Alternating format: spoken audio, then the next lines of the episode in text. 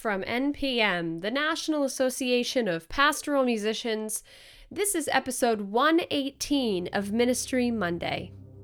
Ministry Monday is a weekly podcast about music, ministry, and liturgy, produced by the National Association of Pastoral Musicians, or NPM. What is NPM? NPM is a national association that fosters the art of musical liturgy. The members of NPM serve the Catholic Church in the United States as musicians, clergy, liturgists, and other leaders of prayer. For more information, go to npm.org forward slash join. Have a question? Email us anytime at ministrymonday at npm.org.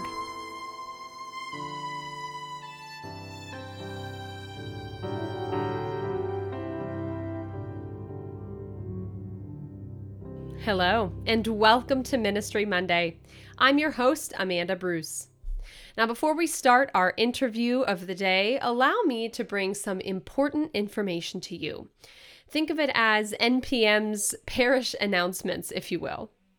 First off, we are excited to announce Shop, Sip, and Sing, which is an opportunity to connect directly with convention exhibitors on NPM's virtual convention platform. The NPM convention is not over yet. We are pleased to offer the opportunity to connect with exhibitors on the platform for one night only for an event we're calling Shop, Sip, and Sing. This will be on August 31st, which is a week from today, from 5:30 Eastern to 10:30 Eastern, which is 2:30 Pacific to 7:30 Pacific. Most events will be taking place on the virtual convention platform and will be open to registered convention participants if you registered for either a full convention registration, which means you're still having access to the convention platform, or a limited convention registration, which gave you access to the platform for the week of July 7th through 10th. Either way, you will have access to Shop, Sip, and Sing. Now, what is Shop, Sip, and Sing? Over the course of the evening, our exhibitors have assembled live Zoom tutorials, um, demonstrations of new products, and a chance to sit down and explore specific genres of music and other topics that they think you would be most benefited by. Even more so, more than anything, it's an opportunity for you to connect and talk directly with exhibitors so that you can share your needs at this time, whether that's during COVID 19 or in general. This is a great opportunity to connect truly with exhibitors and have their ear. So if you have any questions, please feel free to email me at ministrymonday at npm.org. Otherwise, check out for more information our NPM social media, which is NPM National. Our second event that evening on Shop, Sip, and Sing is the sing portion of the evening, which actually will be live for everyone in the public um, at 9 p.m. Eastern Time, which is 6 p.m. Pacific Time, we will be live streaming the sing portion of the event on our Facebook page. And the sing portion of our event will be the best of the best in terms of brand new music that all of our exhibitors have pulled together and decided on on their own. So we are so excited to bring you the best of the best, whether you registered for the convention or not. And so we encourage you to sing along with us at home home, hence the sing portion of the event, at 9 o'clock Eastern next Monday via our Facebook page, NPM National. The last announcement I want to give you is the new program that I want to remind you about that we're working on here at Ministry Monday. We've started a new series on the podcast to feature you. Yes, you. NPM Spotlight is a new series for our podcast, Ministry Monday, that allows you to nominate yourself or others to be featured on the podcast. I'd love to talk with you about what you are doing in ministry that's working. Maybe you have specific budgetary constraints, especially due to COVID 19. Or maybe you minister to a bilingual community, and that might not necessarily mean Spanish.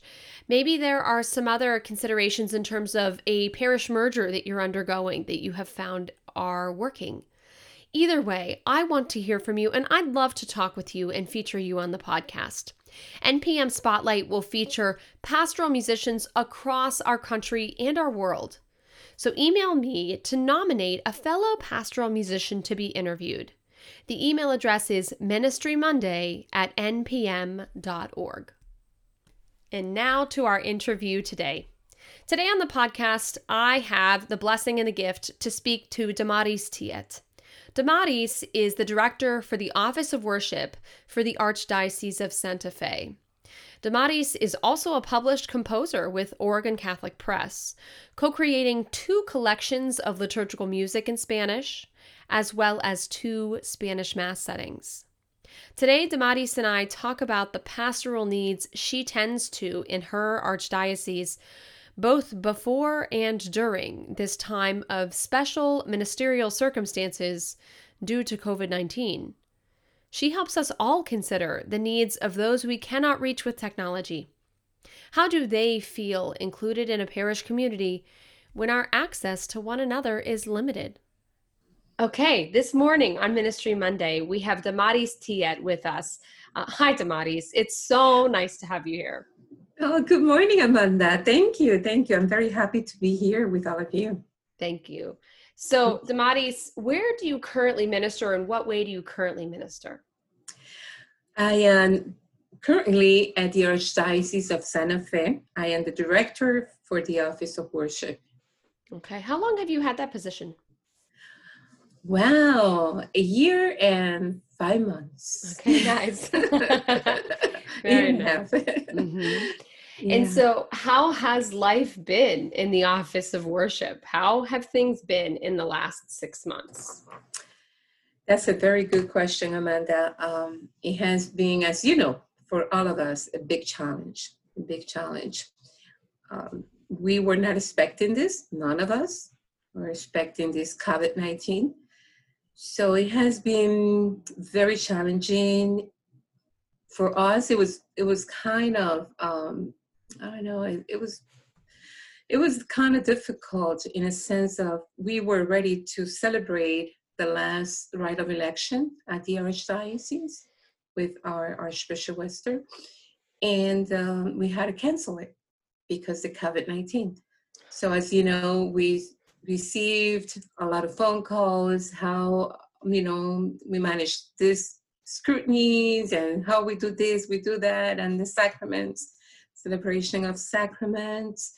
So it was it was a challenge. And besides that, we were not, and I'm talking on behalf of myself, not too familiar with the most recent technology, like Zoom, you know. So I didn't know how to use Zoom. I was forced to use Zoom. So, and I'm sure I'm not the only one that went through the same process. So it, it has been very challenging. And um, besides that, as you know, we have different cultures, the presence of different cultures, cultures in the archdiocese. And um, to be able to serve pastorally the needs of the different communities, it has been quite a challenge because we don't have all the answers. So we are learning day by day with this situation. Yes. How how it, let's talk of that real quick about of course the many different cultures that you minister to within your archdiocese. Um, what are some of the needs that you have seen start to arise? Uh, the most challenging one is to be able to reach out to the Hispanic community because the way you communicate with the Hispanic community is very different and not only with the Hispanic community, I would say with any community, um, but they they have different different ways to communicate. And I'm going to give you an example. When I talked to the director of the Hispanic Ministry Office, my colleague, um, she is always looking the way. So Damaris, how can we um, look at other ways to share the information and to communicate with them? Because so many don't have access to Wi-Fi or internet, or they don't have any devices. They don't have a smartphone, and um, besides that, they don't manage the language. So they those that are immigrants, they speak only Spanish so it's quite a challenge. Even though that we have the Mexican Americans, they are bilingual. Actually, they speak more English than Spanish. But it's a challenge because we're trying to serve the whole church, you know. So, um, yeah, that's the most, I think it's the most sensitive area, how to reach out to them. Mm-hmm. Have you found any ways so far, any um, any ways to minister in particular that has been successful in light of those challenges? Well, the personal contact, calling. Mm. One of the things I was able to do was um, put together conference calls. Um, my my um, assistants, I'm sure they remember the struggle for us to have a conversation with 60 something people. Okay over the phone. It's, it's you know it was very challenging but we survived. But it was amazing to hear people saying thank you for calling us. Thank you for looking the way to communicate with us. So that was the best way for us especially in the beginning. That was the best way to reach out to them. And then they also use whatsapp that application they mm-hmm. use that a lot. Mm-hmm. Um, it's very interesting. Not too many are into Facebook. So sometimes we offer a lot of things in Facebook and they're not all connected in Facebook. And some of the reasons, um, I would say the most important one is about putting their own information in the platform. Mm-hmm. Because there's fear. There's some people mm-hmm. with a lot of fear based on their legal status in the United States. So we need to think about all those elements, those aspects, because it really affects the ministry. It really affects how we evangelize, how we reach out to them. So we need to look all kind of mechanisms to to evangelize. Yes, I agree with you. I, I think also the challenges technologically that you've described too, I think they really do reach a large amount of the Catholic Church in general as well, not just the Hispanic community too. I mean, um, I'm sure all of us have someone in our church that says, "I don't have a computer. Mm-hmm. I don't. I don't use a computer." And you know, there are a lot of people who are either elderly, homebound, or just simply cannot. They they cannot afford to have mm-hmm. technology like that. Um, so phone calls are a very they seem like a wonderful simple way for that interaction. And it's amazing amanda sometimes we assume that people have what i have or what you have and that's not the reality. When you have those conversations you discover so much you know when you have that personal interaction and you learn a lot and you receive a lot and you discover a lot and that will give you the tools to serve them better. How did you organize that type of contact? I'm sure that was kind of a challenge to try and make sure everyone was reached out to. And of course, I'm sure you know you cannot do it all. So, what are some of the simple ways that you have found that work well for organizing that? You know, I think it's crucial. Um, it is important to have your eye into key people in different communities because you you have someone that has that connection with the whole community. And in this case, of course, you know, I contacted the Hispanic Ministry Office and we worked together um, very well.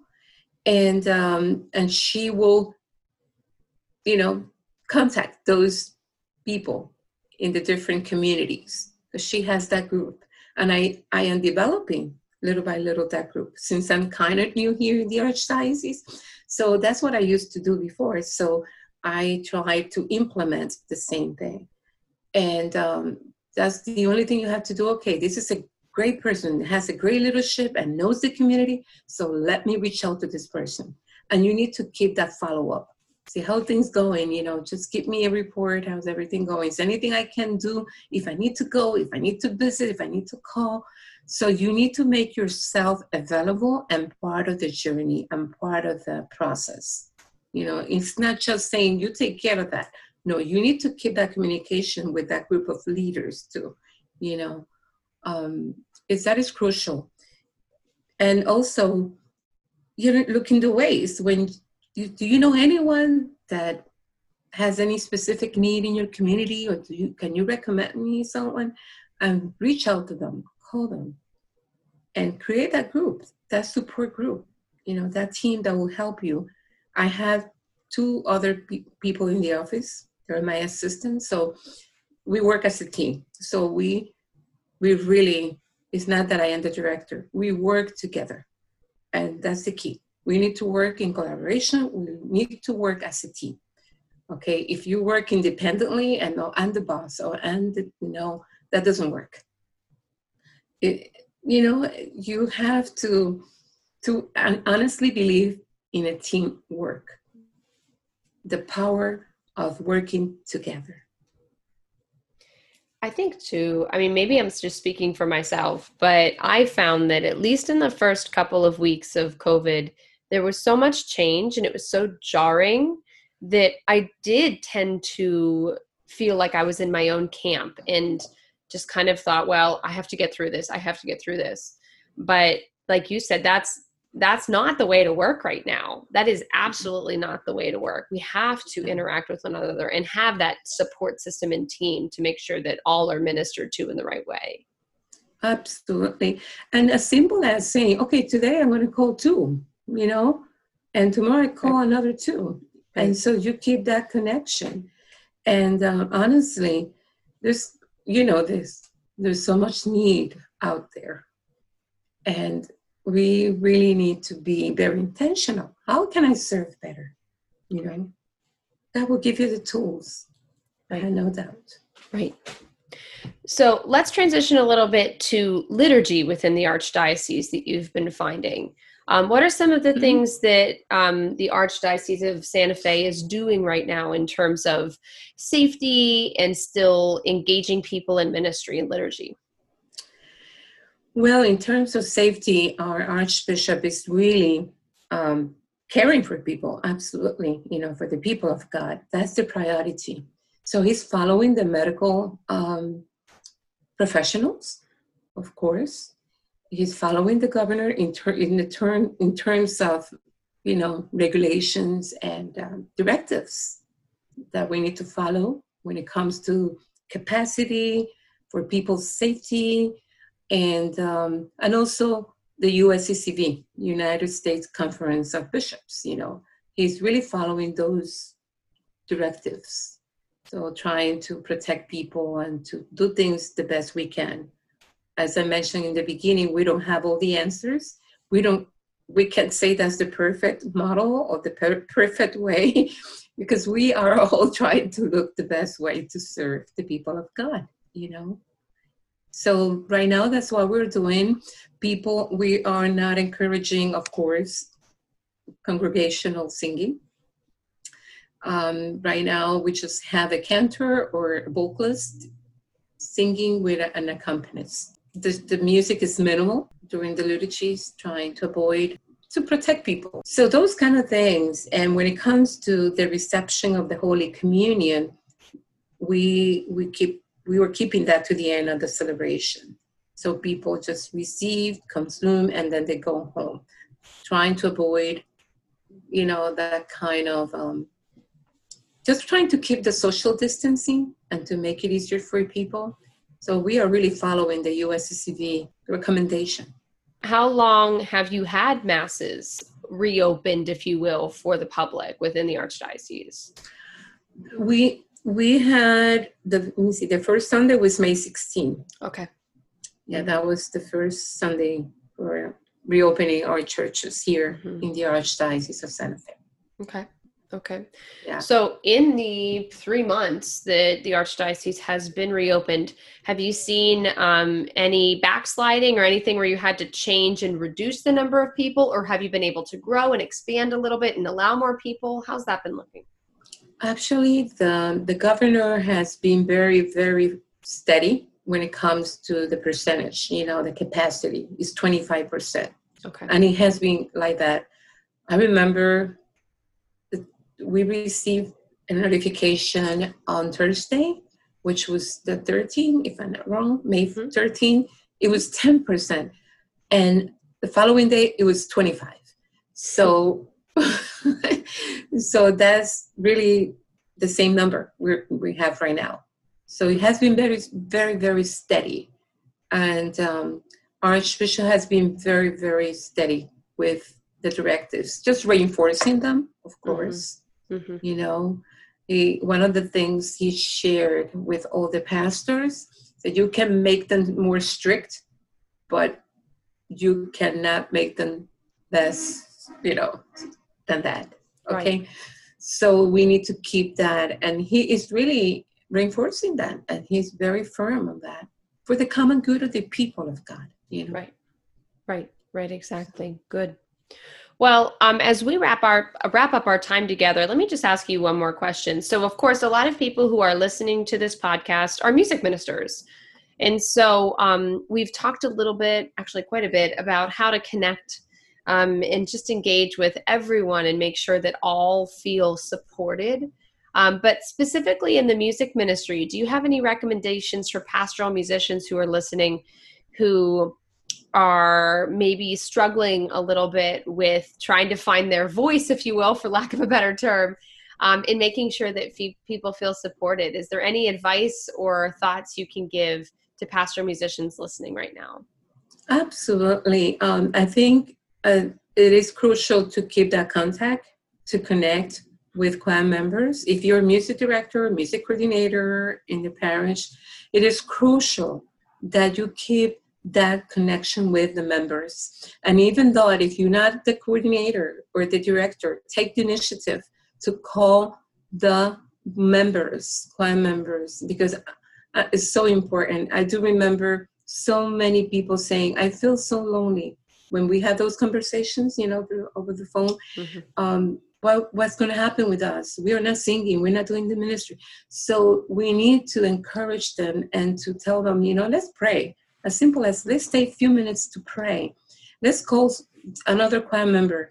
So you can assign that and, and say, okay, tomorrow we're going to call um, Maria, we're going to call John, you know. So it's a good way to do that. And also, this is a great time to learn new things. You know, since you are at home and you're not active in the ministry, what a great time. If you don't read music, check. There's so many things that you know, are offered free. They're offering a lot of workshops, a lot of things that are free. Take advantage of that. You know, learn a little something every day, and um, you know, and just take the initiative to probably have lectio divina, have the liturgy of the hours, and invite people, encourage others to be you know the leader for that one okay can you take care of this you know tomorrow night or just assign them to do to do that um, also, today with the technology, I'm sure you have some younger t- people in the group or maybe in the community and tell them, can you put together this virtual prayer with one song? And you can easily create and guide people on how to do that. Because some people are afraid to say, no, no, no, I'm not good in technology. I'm not going to record nothing. So if you create a model of that, a simple video, okay, this is how you do it. Put your headphones and use your, your cell phone, ask someone to, to take a video or whatever. But those are practical things, and it's amazing the feedback I received from one of those projects. You know, um, I had another colleague, and she was not from Santa Fe, from, from the Archdiocese. She was from Miami. And I called her, said, Can you support us? Because you're an expert on this. And she was so good and she kept sending them messages you're doing great just fix this fix that so they were able to learn how to do it and to meet new people mm-hmm. and it was in- very inspiring. So those are things you can do, you know, of so many other things. I'm sure the Holy Spirit will give you even more, more creativity mm-hmm. at this time. I think if we ever had any doubt before, which I, I doubt that we did, but if we ever had any doubt about it, it's very clear that at the core of music ministry or any ministry, it's really a ministry of connection and inclusion. Uh, and absolutely, Amanda. And it's a ministry of relationships. Mm-hmm. Maybe you have a multicultural um, community, and maybe you didn't have the opportunity to meet that person or, or to have a good conversation maybe this is the time. In the meantime, just create those relationships. Yeah. Or improve them. Mm-hmm. So this will be a great time to know who is part of your community of faith. And and even if you are a music minister, know your community. We're supposed to know our community of faith. Mm-hmm. What a great opportunity to say, Father, can you connect me? Can you give me specific people? Maybe this person is in charge of the the prayer group from the charismatic movement or Cursillo, um, the youth group, the Hispanic group, the Vietnamese, I don't know. So, what a great thing to bring them together in Zoom. Let us pray together. Bring all those leaders, come together and pray together, listening to each other. What a wonderful opportunity to do this. You know? I agree. I agree. Well, Damaris, I could talk with you for another half hour. Me too, with you. um, thank you for sharing your thoughts. Thank you for taking your time today to speak with us on the podcast. And thank you for everything you're doing, also in the Archdiocese, but also just for ministers in general. So thank you so much for your time today, Damaris. Oh, thank you. Thank you for the invitation. This is a blessing for me. I will keep you in my prayers. Let us keep praying together for the people of God. Amen. Thank you.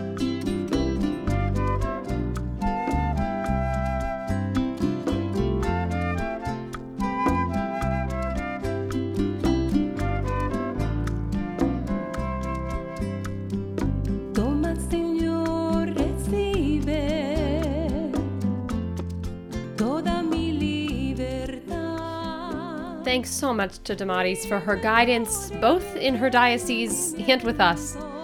More than anything, we need each other, plain and simple. For more information about Damaris and to hear a sample of her Misa San Juan Bautista, visit the show notes of this episode on ministrymonday.org. The recording of Eso me basta, Señor was produced by World Library Publications and was co written by Damaris Thillet and our theme music was written and produced by Aaron Schaus. Today's episode was produced by me, Amanda Bruce. That's it for today. With the Spirit's gifts empowering us for the work of ministry, thanks for listening. Have a great week, and we'll see you back here next Monday. Eso me basta, Señor. Eso me